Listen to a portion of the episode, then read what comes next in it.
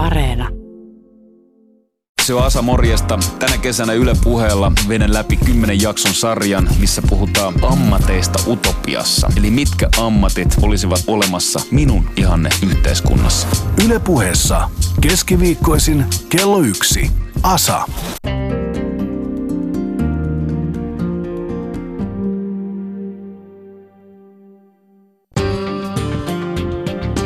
Yle puheessa keskiviikkoisin kello yksi. Asa.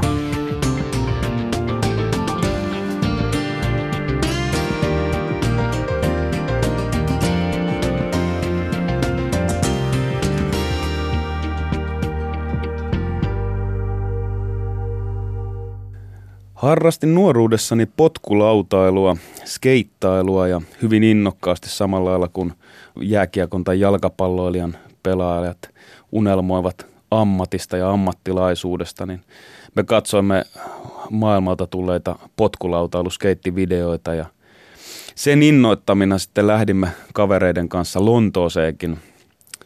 Olisiko ollut vuosi 98, kun lähdettiin potkulautailemaan. Ja mulla oli aikaisemminkin harrastuksen parissa niin kuin nilkat ja ranteet pyörähdellyt ja naksunut. Ja siellä kuitenkin sitten haluttiin kuvata skeittielokuvaa samoilla paikoilla, missä oltiin nähty suuren maailman pojat tekemässä upeita temppuja näillä samoilla spoteilla. Ja hengailimme Lontoon South Bankissa ja kuvailimme kesäisenä päivänä elokuvaa. Ja si- siinä innostuksessa ja adrenaliinipyrähdyksissäni niin pyöräytin vasemman nilkkani ja pääsin, tota, pääsin kipupäissäni huutaen kokemaan englantilaista sairaala ympäristöä – Englanniksihan sairaala hospital on hyvin lähellä hospitality-sanaa, vieraanvaraisuutta ja taksikuski, joka sinne ajoi minut muutaman korttelin, puhui skotlantilaista aksenttia ja oli, oli niin kuin bri, perin brittiläinen päänaukoja.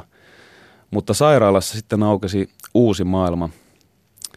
Odotushuone oli kellertävä niin kuin usein halogeenivalojen loisteessa ja – halogeenien alla istui sitten koko elämän kirjo, joka jollain tavalla räjäytti nuoren pojan kuplat tästä maailmasta. Että jos ihminen on täällä läntisellä pallolla ja läntisen pallon vaikutusalueella päässyt kasvamaan omassa kuplassa ilman, että muistamatta, että me olemme kaikki samanarvoisia ja kaikki erilaisia ja kaikki erilaisia tarpeita omaavia, mutta hyvin lähellämme toisia, niin siellä se tuli silmien eteen, että siellä oli, pelästyn ensimmäisenä, siellä oli tämmöinen jenginuori valkoisessa hupparissa, jota oli puukotettu ja piteli vatsaansa siellä ja siellä oli kori, pitkä koripalloilija sortseissa, jolla oli nilkka pyörähtänyt vähän samaan tapaan kuin itselläni ja siellä oli vanha itkevä pariskunta, mitkä hoivasivat toisiaan, mutta joista ei oikeastaan osannut sanoa, että kumman takia päivystykseen oltiin tultu. Siellä oli nuori äiti lastensa kanssa. Siellä oli raksamies, joka oli paketoinut pyyhke, pyyhkeestä niin kuin käteensä turbaanin ja toisella kädellä näpytteli puhelinta. Ja siellä oli koko elämän kirjo. Hoitavat, hoitajat juoksivat kuin elokuvissa ja yhtäkkiä mielessäni jotenkin kirkastui tämä ihmiselämän samanarvoisuus. Se, että vaikka olemme pärsvärkistä hyvin erinäköisiä ja usein maailmassa meitä kohdellaan sen mukaan, niin muutama milli ihon alle olemme kaikki samaa ihanaa limasuolisolusoppaa, joka, joka tekee meistä jollain tavalla tasa-arvoisia. Kaikilla potilailla oli kova tarve tulla huomatuksi ja kuulluksi ja he halusivat kertoa sen sairaanhoitajille, jotka taas sitten parhaansa mukaan konsultoivat lääkäreitä ja siellä huomasi, että kukaan työntekijöistä ei voi, ei voi valita potilaitaan ja kaikki hoidetaan tasapuolisesti. Mikä on mielestäni rehdin työn mitta jollain, jossain määrin ainakin – useimmilla urheilijoilla ja potkulautailijoilla on nilkat mennyt, ne ei ole maailman suurimpia huolia, semmoisten pyörähdys. Muistan, että meidän urheilijanuorista lukiossa vähintään yksi aina tuli kesälomalta kepit, ke, keppien kanssa ja niiden kanssa laahusti koulun portaita ylöspäin. Muistan kuitenkin, kuinka makasin sohvalla jalkaturvonneena ja olin saanut äidiltäni vihjeen, että paras kipulääke on kuusi kylmää olutta, jota vuoroperään hyväillään jalkaterän päällä ja kunnes olut lämpeää se juodaan ja kuudennen kohdalla tuntoa ei ole. Toimi hyvin. Jostain, jossain päiväunien houruissa niin mietin, mietin myöskin paljon kipojeni syytä ja niitä katkenneita nivelsiteitä ja ajattelin, että pystyisinkö minä tekemään viilon ihmisen nilkkaan ja ommella nivelsiteitä yhteen, puhdistaa haavat ja laittaa, laittaa päälle tikkejä. Ää, olen huomannut, että, että minusta ei ole lääkäriksi. Se, se on joku sisäänrakennettu juttu, mikä alkaa pyörryttää ja pelottaa. Sen huomaa verikokeen ottamisessa. Minä pidän paljon verikoepisteistä, missä, missä taustalla on tämä taulu loputtomasta hiekkarannasta tai autiosaaresta. Se oikeasti helpottaa. Mä pystyn periaatteessa parhaiten siinä vaiheessa, kun otetaan verta kädessä tai annetaan rokotusta, niin rullalautailua miettimällä viemään ajatukseni pois, keskittymään siihen, että miten hyppään rampista ulos tai sisään. Mutta joudun tehdä niin kuin itseäni tämmöistä psykologista leikkiä, että kestän, kestän nämä tilanteet. Ja ää, monetkin ihmiset puhuu siitä, että kammoksuvat sairaaloita ja varmasti se pääasiallisesti johtuu niistä kaikista matalamielisistä ja surullisista hetkistä, mitkä me ihmiset joudumme sairaalassa viettämään. Itsekin puhuin aina, että kammoksun sairaalan tuoksua – ennen, ennen kuin oma lapseni syntyi, koska lapsen syntymä on hirveän positiivinen hetki ja se muutti sitä sairaalakokemukset, jonka jälkeen tajusin, että eihän sairaalassa paljon mitään tuoksuja ole. Se on hirveän desifiointiaineen tyylinen se tuoksu, mikä siellä on. Tänä päivänä äh, sairaaloissa tehdään pallolaajennuksia ja leikataan rusinan kokoisia kystiä ihmisen päästä ilman, että puhekyky tai näkökyky katoaa mihinkään ja olen erittäin onnellinen siitä. En, en haaveile utopiasta, missä salvialla hoidetaan syöpää tai muuta vastaavaa. Ja nämä suuret laitteet, avaruuslaitteet, mitkä sairaaloihin on tullut, niin ovat mielestäni paikallaan, koska jollain tavalla lääkärit ja sairaanhoitavat hoitajat ovat mielestäni ihmisyyden, ihmisyyden jonkunasteinen perikuva ja perusta – ihmisiä, jotka auttavat toisia avun tarpeessa olevia ihmisiä, jotka päivittäin hoivaavat, huoltavat ja ymmärtävät toisia. Sanotaankin, että jos pelastat yhden ihmisen, olet sankari, mutta kun pelastat sata, olet sairaanhoitaja. Tänään me saamme vieraaksi yhden sairaanhoitajan ja Kyselemme häneltä vähän, minkälaista sairaanhoitajan työ tänä päivänä on.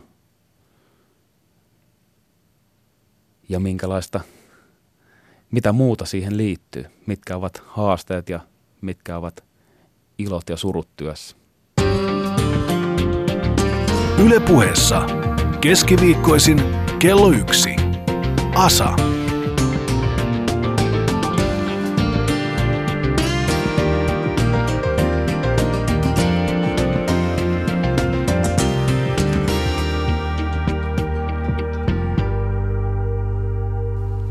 Jes, tervetuloa mukaan sarjaan nimeltä Ammatit Utopiassa.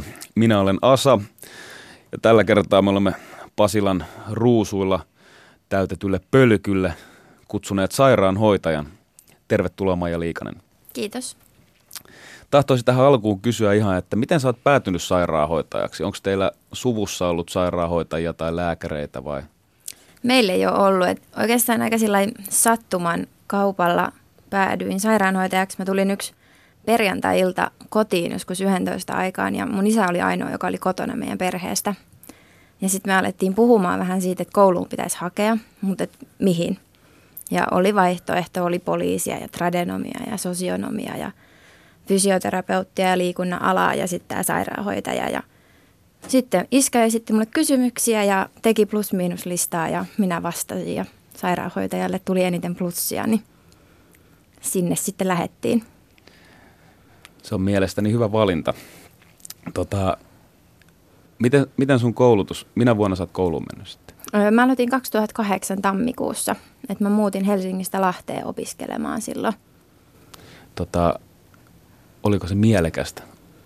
Oli, mä olin, joo, oli se kyllä. Et mulla oli niin kun hyvin niin kun vähäiset odotukset siitä, että mä en ollut ikinä käynyt sairaalassa, eikä kukaan mun sukulainen ollut ikinä ollut sairaalassa, eikä meidän suvussa ole yhtään niin hoitoalalla olijoita.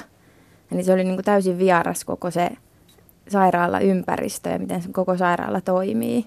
Mutta tota, huomasin kyllä aika nopeasti, että olen oikealla alalla ja ensimmäisen kesätyöhön, kun menin semmoiseen dementiakotiin, semmoiseen pieneen, niin, niin kuin totesin kyllä, että tämä on se mun juttu, että saa olla ihmisten kanssa ja jutella ja ihan vaan siis lukea vaikka lehteä niille, että se oli niin. tosi mielekästä mulle. Tota, miten, miten teidän koulutus, ootko, ootko niin kuin, onko se sun mielestä riittävää? Ootko ollut tyytyväinen teidän koulutukseen? Olet nyt kouluttamassa, kouluttautumassa kätilöksi. Joo. Niin tota, onko se perusteellista, onko se riittävää? Sä, sä oot käynyt myös synnytysosastolla tekemässä työharjoittelua. Niin. No on se mun mielestä, että sairaanhoitajakoulutus on kolme ja puoli vuotta ja siihen kuuluu seitsemän käytännön harjoittelua. Ja mulla oli heti aluksi selvää, kun mä sinne kouluun hain, että mä haluan lähteä kansainväliseen opiskelijavaihtoon, niin mä suoritin kaksi harjoittelua ulkomailla. Niin niistä nyt se tieto, teoria, pohja, taito ei ole ehkä sit hoitoalalta se paras mahdollinen, mitä siellä oppi.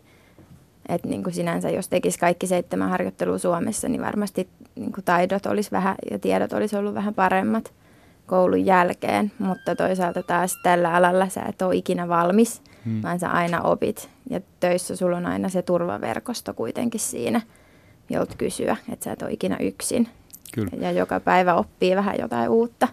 Tota, missä sä olit, missä maissa sä kävit työharjoittelussa? Mä olin Portugalissa, Lissabonissa kolme kuukautta ja sitten mä olin Keniassa, Nairobissa. Okei. Okay. Siinä on hyvä kirjo, hyvä niin kuin vertauskuvat tähän suomalaiseen. Että. Joo, että siellä Keniassa mä päädyin sitten sattuman kaupalta synnytysosastolle, mistä sitten lähti tämä, että on pakko sitten ehkä lukea vielä kätilöksi itsensä, että kun se oli aika – niin erilaista ja yllättävää ja tuntui semmoiselta, että tämä olisi ehkä sitä, mitä mä haluaisinkin tehdä, niin, niin sitten piti hakea vielä kätilöksi sen jälkeen, kun valmistui. Joo. Kuinka pitkä kätilön koulutus on sitten? Jos aloittaa niin kun, ilman, että on mitään pohjatutkintoa, niin se on neljä ja puoli vuotta. Ja siihen kuuluu mun mielestä yhdeksän käytännön harjoittelua. Et nyt kun mä aloitin sairaanhoitajapohjalta, niin mulla meni puolitoista vuotta. Ja siihen kuuluu viisi käytännön harjoittelua onko se sitten semmoista, että tavallaan niin kuin siinä siirrytään työelämään ja siellä jatketaan sitä kouluttautumista koko ajan vai onko se niin kuin tota, kerralla valmiiksi? No siis kyllähän se työelämässä koko ajan opit lisää, mutta periaatteessa kun sä oot tehnyt ne harjoittelut ja, ja saanut sen todistuksen käteen, niin sä oot valmis. Mm. Että sitten täytyy, no ainakin HUSSin alueella täytyy suorittaa sellaiset IV-luvat, että on, on niinku oikeus noihin suoni suoneen annettaviin lääkkeisiin ja että voi laittaa sen suoniyhteyden käteen, niin siihen täytyy käydä vielä semmoinen eri, erikseen semmoinen koe Joo. sit siellä työelämässä. Eikö siinä ole myös, mitkä on nämä lääkärilaskut? Onko sun niistä? Lääkelaskut. Lääkelaskut, niin. Joo, niitä on siinä IV-lupatentissä, niitä lääkelaskuja. Joo, kuinka, ja, kuinka usein niitä tulee? No onhan se joka päivä niin kuin tulee niistä tietyistä lääkkeistä, että jos sä annat jotain nestemäisiä lääkkeitä ja sä tämän, niin, sun, niin sun pitää aina laskea, että paljon siinä on sitä. Mutta ne on niin rutiini, että sä käytät niitä lääkkeitä joka päivä, niin, niin. sä tiedät aina tasan, että kuinka paljon sun pitää sitä lääkettä ottaa. Että, Kun mä, mut, mä, oon kuullut, mä oon kuullut näitä, että on kolmen vuoden välein tämmöisiä niin tenttejä, että niin kuin pitää olla skarppina koko ajan. Joo, no se on musta viiden vuoden välein se IV-lupatentti, kun se pitää uusia. Joo. Et siinä kysytään just lääkelaskuja ja sitten on näistä verensiirroista ja, ja tota, epiduraalikatetreiden laitosta. Ja... Tota, mm, on vaikuttava kohtaus Lars von Trierin niin kuin semmoisessa sarjassa kuin Riget, valtakunta, mikä keskittyy tota, Kööpenhaminalaisen sairaalan toimintaan. Ja siinä on, siinä on kohtaus, missä opiskelijoita istuu niin kuin auditoriossa ja lääkäri pitää luentoa. Siinä on alkamassa patologian tunti ymmärtääkseni, että siinä on niin kuin pöydällä ruumis lakanan alla ja se on hieno kuinka karmiva se on se, juuri tämä, että pystyykö ihminen avata toista ihmistä ja katsomaan sisälle menettämättä niin kuin hermoja ja pitämällä pulssin alhaalla. Ja siinä ei missään vaiheessa avata ihmistä tai edes näytetä sitä ruumista, mutta se vaan puhuu, puhuu todella tota piinaavasti aiheesta – ja muistan, että meilläkin lukiossa terveyden tunnilla, terveydentiedon tunnilla yksi kundi pyörtyi, kun se joutui kuuntelemaan aortan eteisen avautumisen rytmityksestä ja muusta, ja se ei vaan enää kestänyt, ja se kaatui selälleen siinä siitä karmivuudesta. On, onko teillä koulun puolesta niin tota, ollut näitä ihmisen avauksia? Onko se, onko se lääkiksen juttu kokonaan? Öö, no ei ole koulun puolelta ollut. Että meidän, niin kuin mun luokalta osa oli järjestänyt, että ne meni katsomaan tämmöistä ruumiin avausta, mutta se ei ollut mun mielestä koulun järjestämä juttu. Että ei periaatteessa kuulu kyllä sairaanhoitajan koulutukseen. Joo. Sä oot pääosan ajasta työskennellyt traumapuolella, ja, joka on or- ortopedian osastolla traumapuolella. Se, se ei taida olla se trauma, kun me hirveän usein ymmärretään, että se on joku henkinen juttu se trauma, niin se taitaa olla se arkinen haava se trauma. Joo, että usein just siellä ortopedialla niin se on joku katkennut luu tai, tai selkärankavamma tai, tai sitten päävamma. Vakavia hengenvaarallisia fyysisiä vammoja ja ne, ne ei tule suoraan teille, vaan ne tulee päivystyksen kautta. Joo, joo, yleensä kaikki potilaat tulee päivystyksen kautta ensin ja jos on jotain tosi pahoja vammoja, niin sitten ne menee niin teho-osastolle myös ensin ja tulee sitten sieltä vasta meille. Joo. Et kun meillä ei ole sit enää niin kuin sitä mahdollisuutta semmoiseen tehostettuun valvontaan, kun yövuorossakin esimerkiksi saattaa olla 26 potilasta ja sitten on kolme hoitajaa, niin pitää olla sinänsä se vakaa se tilanne, että sitä ei tarvitse koko ajan vahtia sitä, sitä potilasta. Minkälaista on niin kuin perustapauksia? Voiko sanoa, että on mitään niin kuin tavallisia tapauksia, mitä teille tulee päivittäin? No ortopedialla ne on nämä tosi paljon tulee vanhempia ihmisiä, joilla on reisiluumurtuma tai lonkkamurtuma. Ne on tämmöisiä tosi yleisiä. Sitten on, on polvivammoja tosi paljon ja nilkkamurtumia, mitä pitää operoida. Ja, että tota, nyt mä oon ollut siis tuolla Töölön sairaalassa niin alaraja ortopedialla, niin siellä on vaan näitä alaraja. Kyllä. Nilkkoja, polvia ja lantioita. Ja... Joo. Mun tota, ukki, joka lähenee 90, niin sai juuri, tota, se on, käy Kontula uimahallissa hirveän tiheesti ja se oli siellä nuorille pojille näyttänyt jalkaprässissä, alkanut työntää liikaa ja hänellä oli ala, alaselästä naksahtanut vi, viimeinen nikama, joka oli tehnyt sen, että 90 urheilijalla oli tullut 50 vamma ja lääkäri oli sanonut, että kaksi vuotta kun jaksat, niin tämä katoaa ja se kuluu pois se viimeinen nikama siellä. Mutta juuri teidän osaston asioita jotain. Mm, kyllä. tota, Onko siellä elämä- ja kuolemantapauksia ollut? Sä oot varmasti siellä tota, kätilöhömmässä nähnyt ainakin näitä elämäntapauksia, mm. mutta onko teidän osastolla ollut elämän kuolemantapauksia?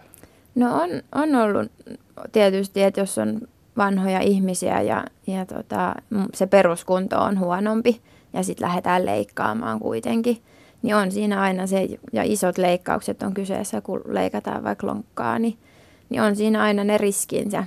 Että tota, kyllä on, on ollut niitä, että, että tota, on jouduttu elvyttämään tai, tai siirretty sitten teho-osastolle, kun on mennyt niin huonoon kuntoon.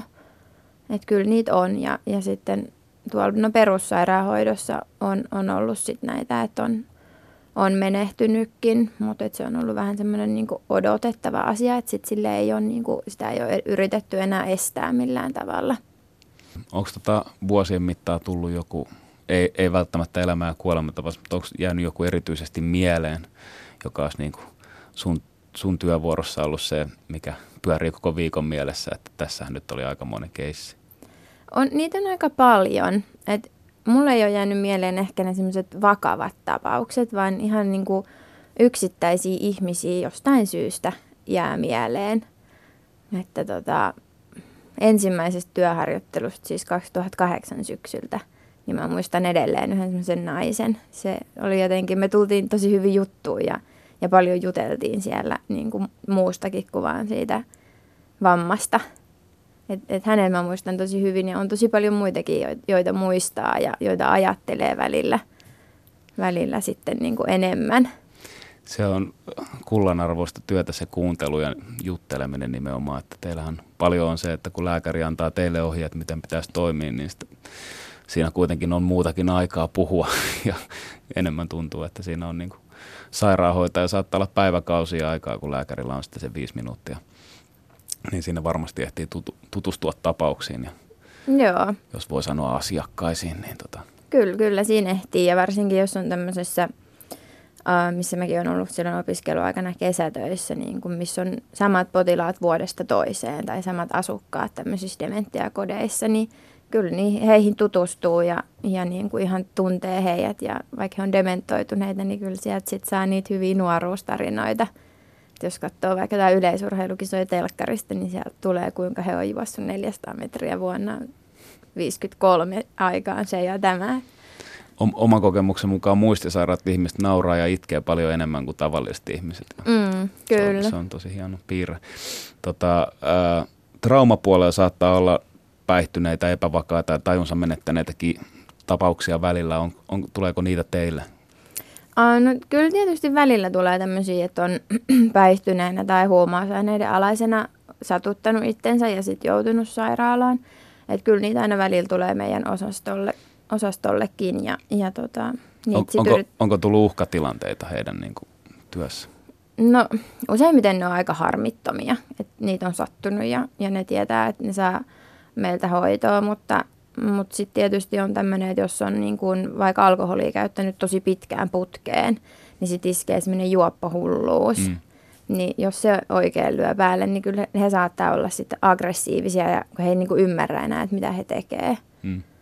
Mutta että tota, ei, ei, niinku ihan, ei se ihan joka päivästä ole osastolla, mutta kyllä se päivystyksessä todennäköisesti on ihan joka päivästä se, että on, ollaan aggressiivisia ja uhkaavia. Niin, niin. ja siis vanhat ihmiset tuommoisessa tota, sairaalaympäristössä saattaa unohtaa, missä ollaankin välillä ja voi kuvitella, että siinä kun menee niskasta napsuttelemaan tai polvia koettelemaan, niin ne saattaa pelästyäkin ja ihmetellä, että Onhan se joo.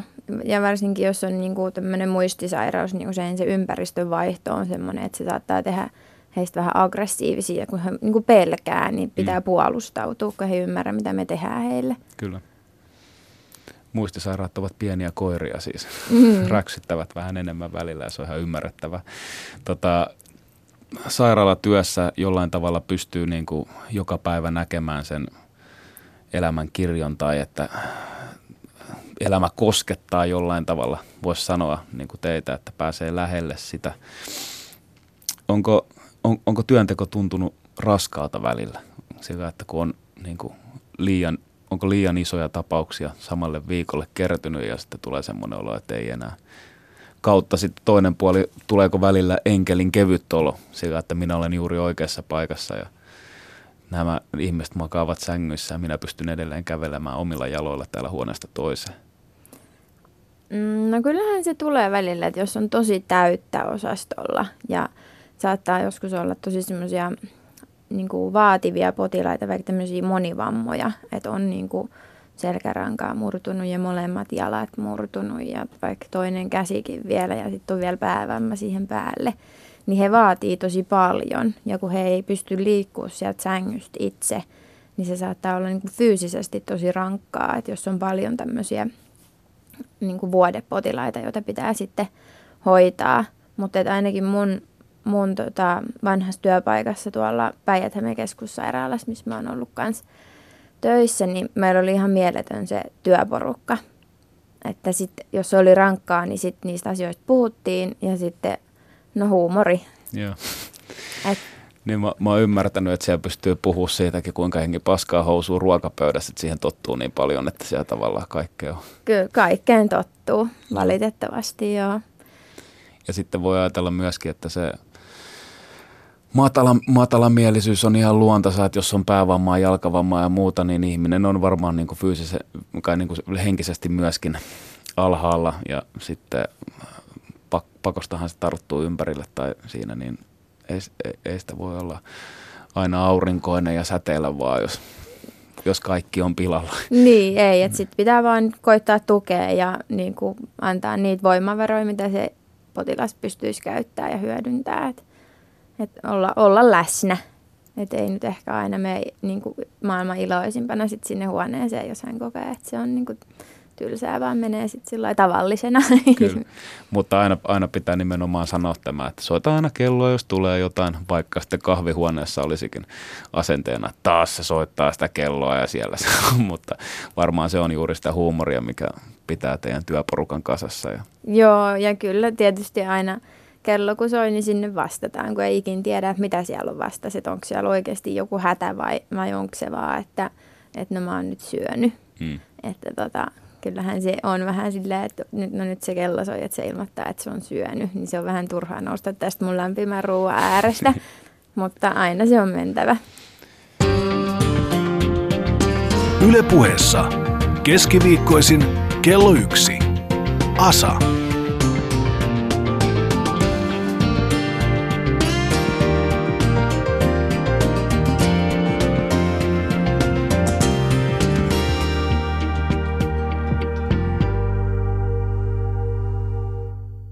Te kuuntelette sarjaa nimeltä Ammatit Utopiassa ja meillä on vieraana Maija Liikanen, sairaanhoitaja.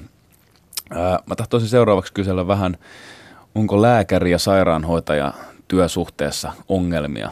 Tai voiko niitä olla, että sairaanhoitaja, niin kuin puhuttiin aikaisemmin, hoitaa potilaita pääasiassa lääkärin määräämillä tavoilla, mutta saattaa kuitenkin tuntea tapaukset perinpohjaisesti juuri esimerkiksi sen takia, että potilaalla on aikaa keskustella hoitajan kanssa ja kertoa vaivoistaan ja sitä kautta siitä saattaa syntyä suurempi luottamus kuin lääkärin kanssa, joka joutuu pikaisen tutkimuksen perusteella tekemään päätöksiä, niin mitä, miten sä oot kokenut sairaala hierarkian?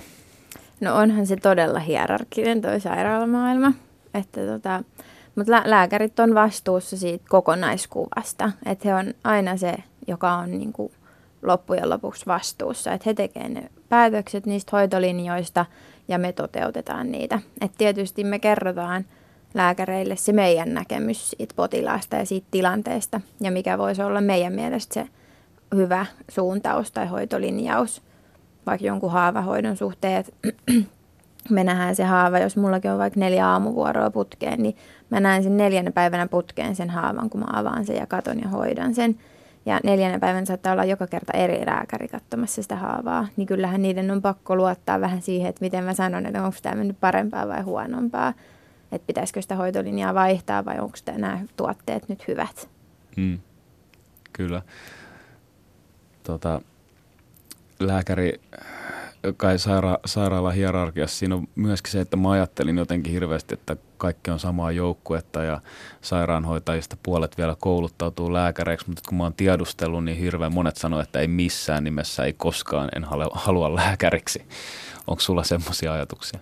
No mä en halua lääkäriksi itse, että se, mä en koe, että se olisi se mun juttu, koska mä just nautin siitä, että mä saan olla läsnä niille potilaille ja jutella niiden kanssa. Ja mulla on, jos mulla on se ekstra aika, niin voin nojailla johonkin Eeva-telineeseen siellä huoneessa ja jutella eilisen päivän telkkariohjelmista. Joo. Mutta tota, enkä tiedä yhtään sairaanhoitajaa, joka olisi lähtenyt lääkäriksi, niin kuin mun tämmöisiä tuttuja. Et tietysti niitä on, mutta mä en, en, en, en tunne yhtään. Se vaatii jonkun eri mielentilan, että pystyy skalppeerata tai avata tuosta rintakehää ja katsoa, mikä siellä on vialla. Että varmaan se, heillä on viisi minuuttia aikaa sen takia, että olet 55 minuuttia peili edessä vessassa nyrkkeilytyylisesti valmistautuu tähän koetukseen ja sitten pystyy toimia kuin missäkin sotatilanteessa. Että se on mm. todella hienoa mun mielestä se kylmäpäisyys, mikä heiltä tuleekin, mutta tosiaan itsellekin ehkä helpompaa olisi keskustella ja silitellä hiuksia ja mm. kysellä, mitä kuuluu. Tota, me eletään maailmassa, missä ihmiset matkustaa työn ja elannon perässä koko ajan ympäriinsä. Meillä on puolalaisia putkimiehiä ja muita. Onko sun työporukassa tai niin kuin kaveripiirissä ollut Norjaan lähtiöitä sairaanhoitajana? ei, ei ole mun niin kuin ihan tässä lähipiirissä. Että tiedän muutamia, jotka on lähtenyt tonne Saudeihin. Ja, ja tota, yhden tiedä, joka on Norjaan lähtenyt, mutta senkin satuin kuulemaan vaan niin kuin sattumalta, kun olin yhdellä eri osastolla Joo. vuorossa. Mutta ei ole niin kuin mun lähipiirissä. Teidät kuitenkin lasketaan niin kuin matalapalkkaisten aloihin, niin tota, äh, muistaakseni edell- edellisissä vaaleissa tuli voittajapuolueelta suuria lupauksia palkkojen noususta. Onko sinulla kokemusta, tuliko korotuksia ikinä? Uh, mä en itse asiassa edes tiedä. Mä oon ollut niin vähän kuitenkin töissä, että, että tota, en, ole, en ole huomannut ainakaan. Joo. Kai niitä jotain pieniä korotuksia on tullut, mutta ei mitään sen tuntuvampaa ehkä. Tähän tota, lisä, lisää tämmöisiä mahdottoman suuria kysymyksiä. Mä on, mun on pakko kysyä, mitä mieltä olet sote-uudistuksesta? Onko se, onko se teidän työpaikan kahvila – kahvilapöydissä ollut keskusteluaiheena? No ei, ei ole juurikaan ollut ja täytyy myöntää, että mä en ole niin kuin jaksanut lukea siitä niin paljon kuin olisi ehkä pitänyt, että se on mennyt niin kummalliseksi ja jotenkin se on liian iso kokonaisuus hahmottaa. Et mä en, ei, mutta et ei siitä kyllä töissäkään ihan hirveästi ole puhuttu. O, perus, mä en, mä en myöskään ymmärrä ehkä sitä ihan täysin. Lähinnä se, että meidän yhteiskunta pyörii velkarahalla. Meillä on järjestelmä, joka pitäisi niin kuin vakauttaa ja sitten ymmärtää tietenkin, kun pyörii velkarahalla, että kaikki turha pitäisi siinä vaiheessa karsia pois ja saada niin sanotusti niin kuin, ää, tiivistettyä, kristallisoitua toiminta, niin tota, on, onko teidän duunipaikassa, niin kuin, näetkö siellä yhtään lorvimista? Onko siellä niin kuin, koska mä muistan, kun mä olin täällä Lontoossa jalkaturvoksissa niin kuin vääntyneenä, niin tota, siellä, siellä juostiin kuin elokuvissa. Usein kun mä oon ollut Malmilla päivystyksessä, siellä juostaan kuin elokuvissa ja mä, mulla ei ole niin paljon niin kuin, vertailukohtaa siitä, minkälaista on yksityisellä puolella sitten, että onko siellä oikeasti koko ajan niin kuin juoksua ja julkisella puolella oikeasti löysää. O, onko sulla mitään kokemusta, että miten se menee? Mä en yksityisen puolen tämmöisestä niin kuin, mä oon käynyt itse vaan niin kuin lääkärin vastaanotolla, mutta onhan yksityisellä puolellakin leikkaustoimintaa ja tämmöistä, mutta mut sieltä en tiedä kyllä, että onko siellä koskaan kiire vai ei. Et todennäköisesti sielläkin on sitten kiire, mutta se kiire on niin erilaista sitten siellä osastolla, kun vertaa sitten päivystykseen.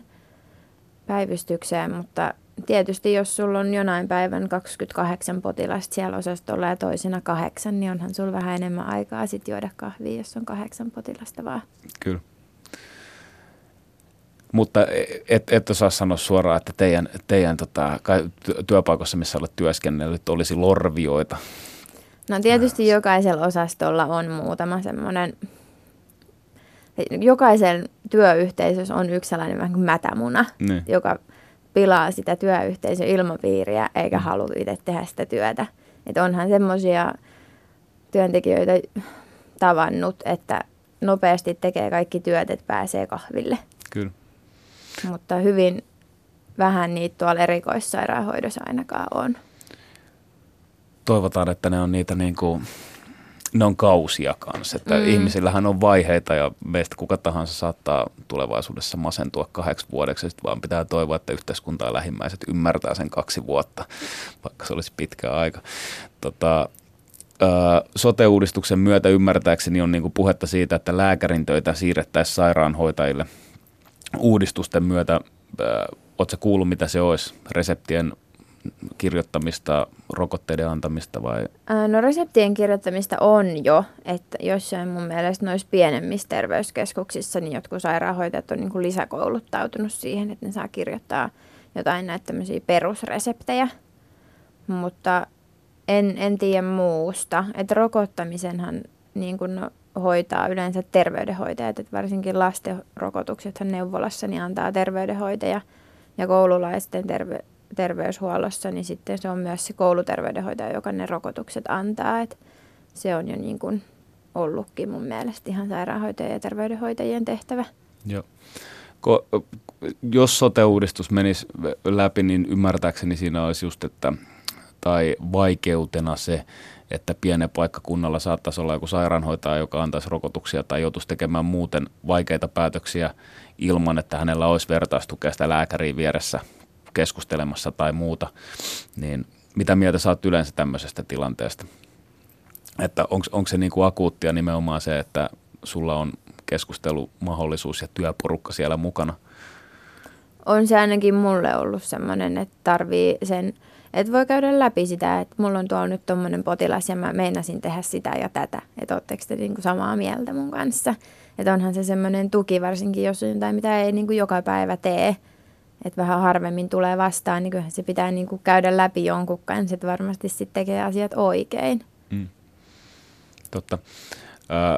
Sitten tämä julkisen ja yksityisen puolen niin kuin eroista, että se vaikuttaa, va, mä en tiedä niin kuin kuinka paljon teidän tota, lämpiössä on beefiä asiasta, mutta just kun on lääkäreitä, jotka tekee teillä töitä ja sitten tekee yksityisellä puolella töitä myöskin, ja siinä tulee se ajatus se, että toiset ihmiset tekee töitä elantonsa vuoksi pärjätäkseen ja sitten toiset ihmiset tekee työtä rikastuakseen tai ainakin välillä tekee rikastuakseen työtä, niin tota, onko siinä sun mielestä mitään biiffiä?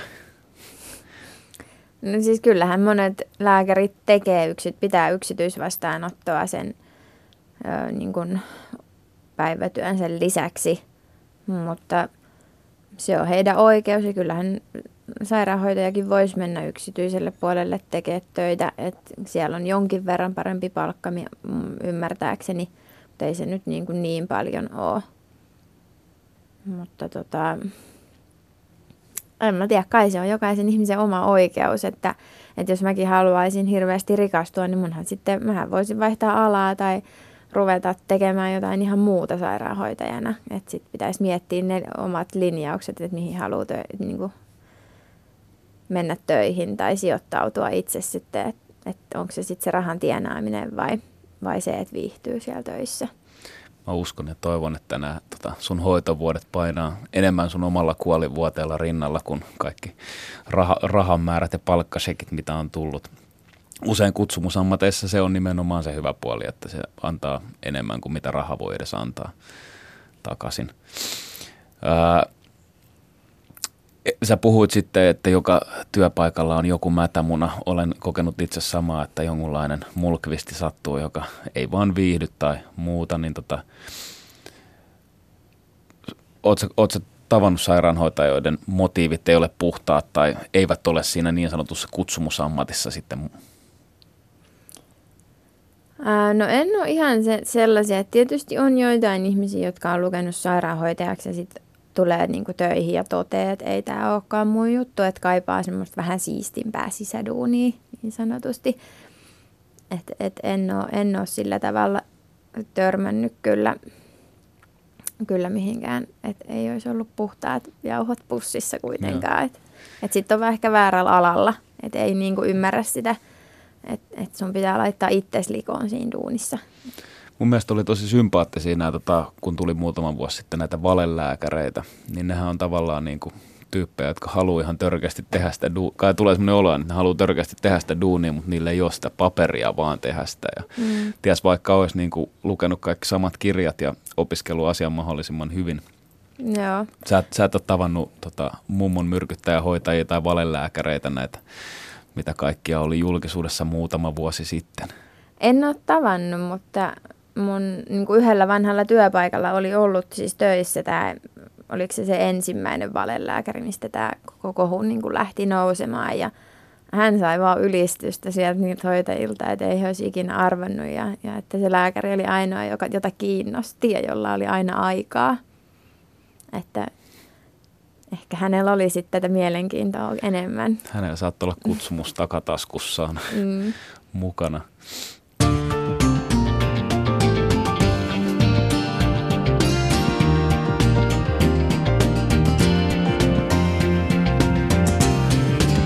Ylepuheessa Asa. Ohjelman nimi on Ammatit Utopiassa ja meillä on vieraana sairaanhoitaja tuleva kätilö Maija Liikanen. Ää, usein sanotaan Maija, että elämä on hauras.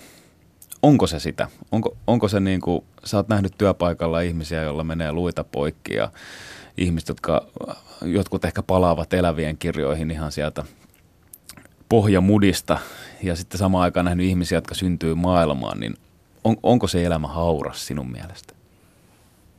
No en mä ehkä sanoisi, että se on hauras, että mun mielestä ihminen on kuitenkin loppupeleissä aika vahva ja voimakas. Et ehkä se on niinku enemmän sellaista, että et, et niinku, mitähän se niinku sanoisi, että siis, että oot, et kun sä, sä niinku sattuman kautta useimmiten, että jos sulle, sä oot jossain tietyssä paikassa ja sit sul sattuu siellä, että jos sä olisitkin jäänyt niihin edellisiin punaisiin, hmm. etkä mennyt näistä vihreistä. Tai sulla olisi ollut punainen valo ja sä olisit jäänyt odottaa, eikä se vihreä, ja sitten se auto olisi ajanut punaisiin päin sun päälle. Että jotenkin se,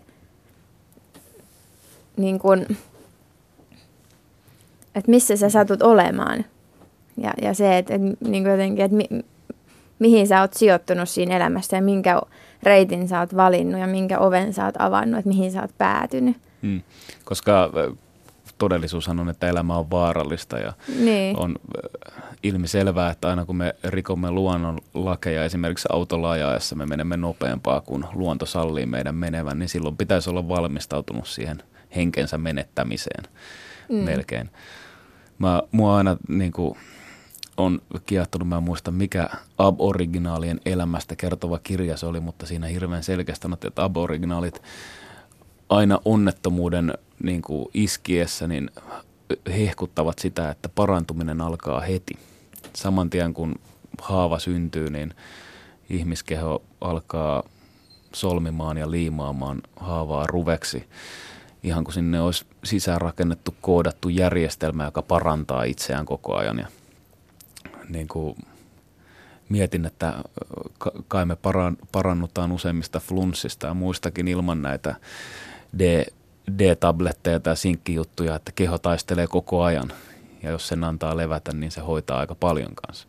Joo, kyllähän siis ihmiskeho alkaa parantamaan ja muodostamaan uutta solukkoa niin kuin heti, kun se siihen tulee niin kuin haava tai, tai muu. Että, mutta kyllä tietysti nykyaikana, kun ei ehkä syödä niin monipuolisesti ja, ja saada kaikki niitä vitamiineja, hivenaineita siitä ravinnosta tai auringosta tai muusta, niin on ne välillä sitten ihan hyväksikin ne lisävitamiinit.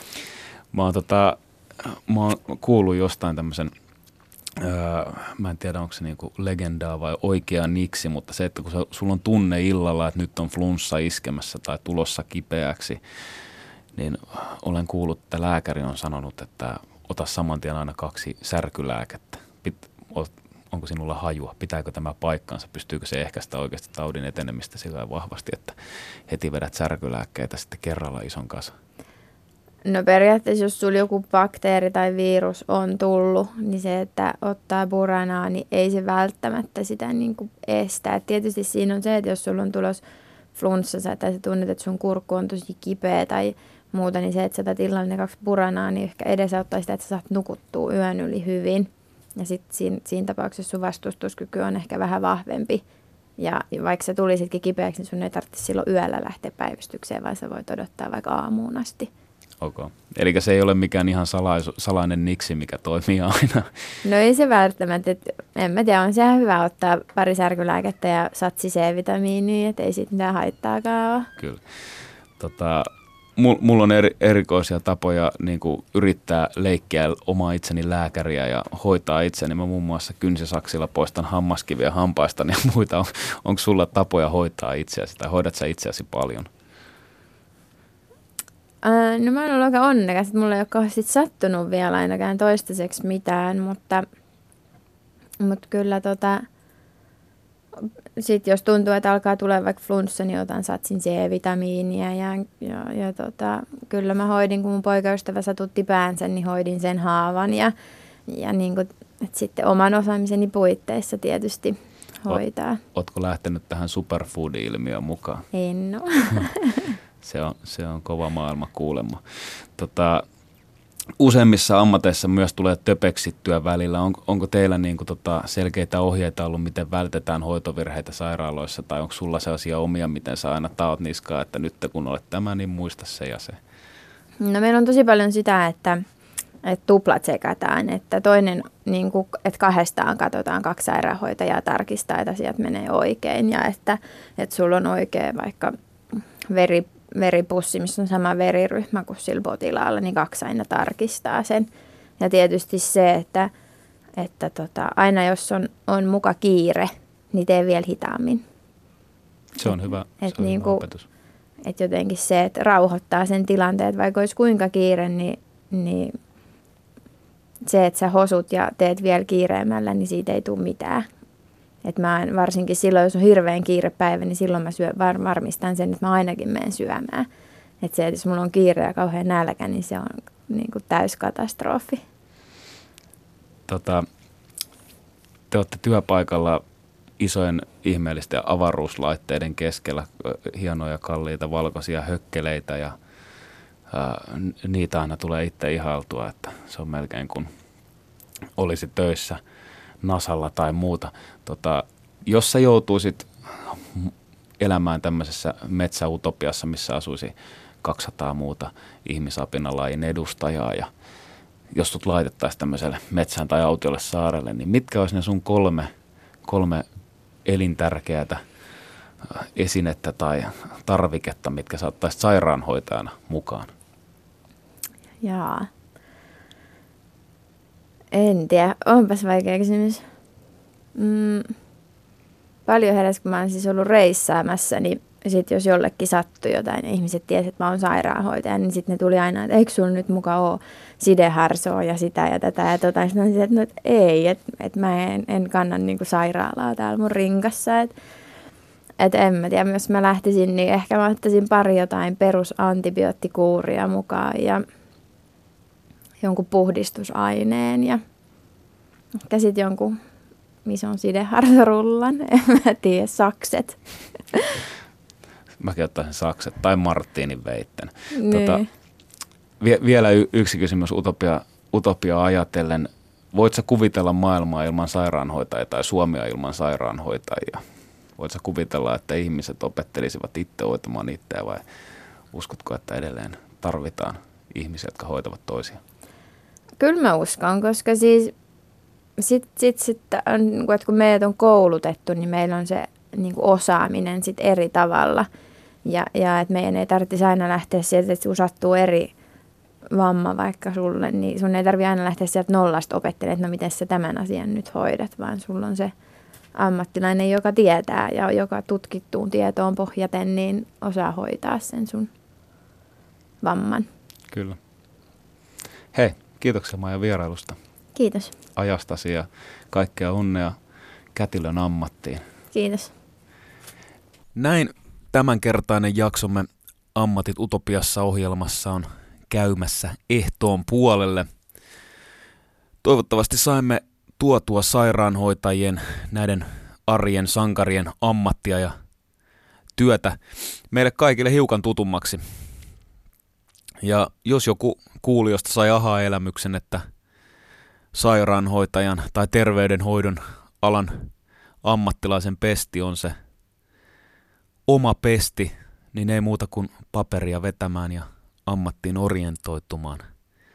Uskon, että tuollaisia töitä riittää hamaan loppuun asti ja ikuisen elämän eliksiiripillereitä ei löydy apteekista vielä ensi joulunakaan.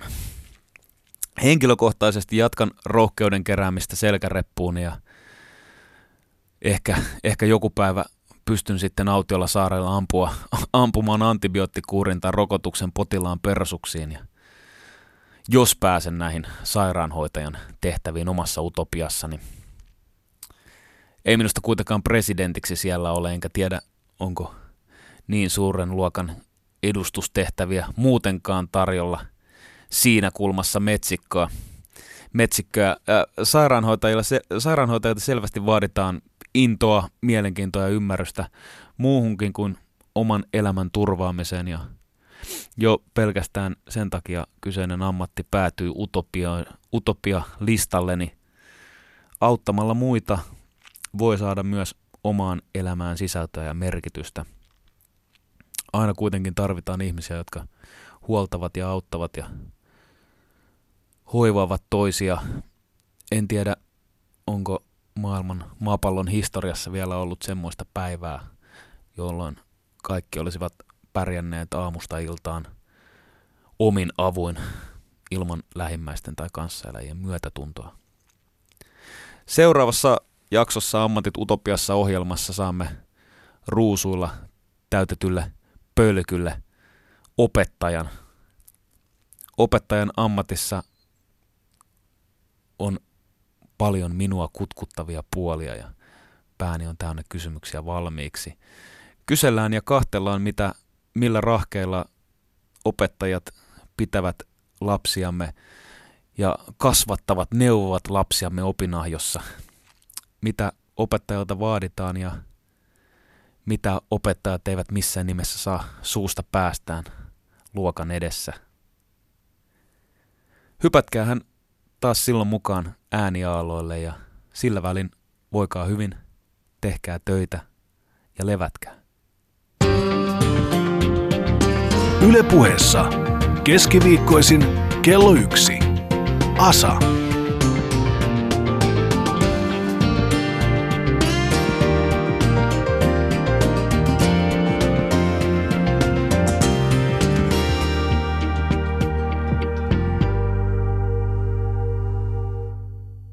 On Asa morjesta. Tänä kesänä Yle puheella veden läpi kymmenen jakson sarjan, missä puhutaan ammateista utopiassa. Eli mitkä ammatit olisivat olemassa minun ihanne yhteiskunnassa. Ylepuheessa keskiviikkoisin kello yksi. Asa.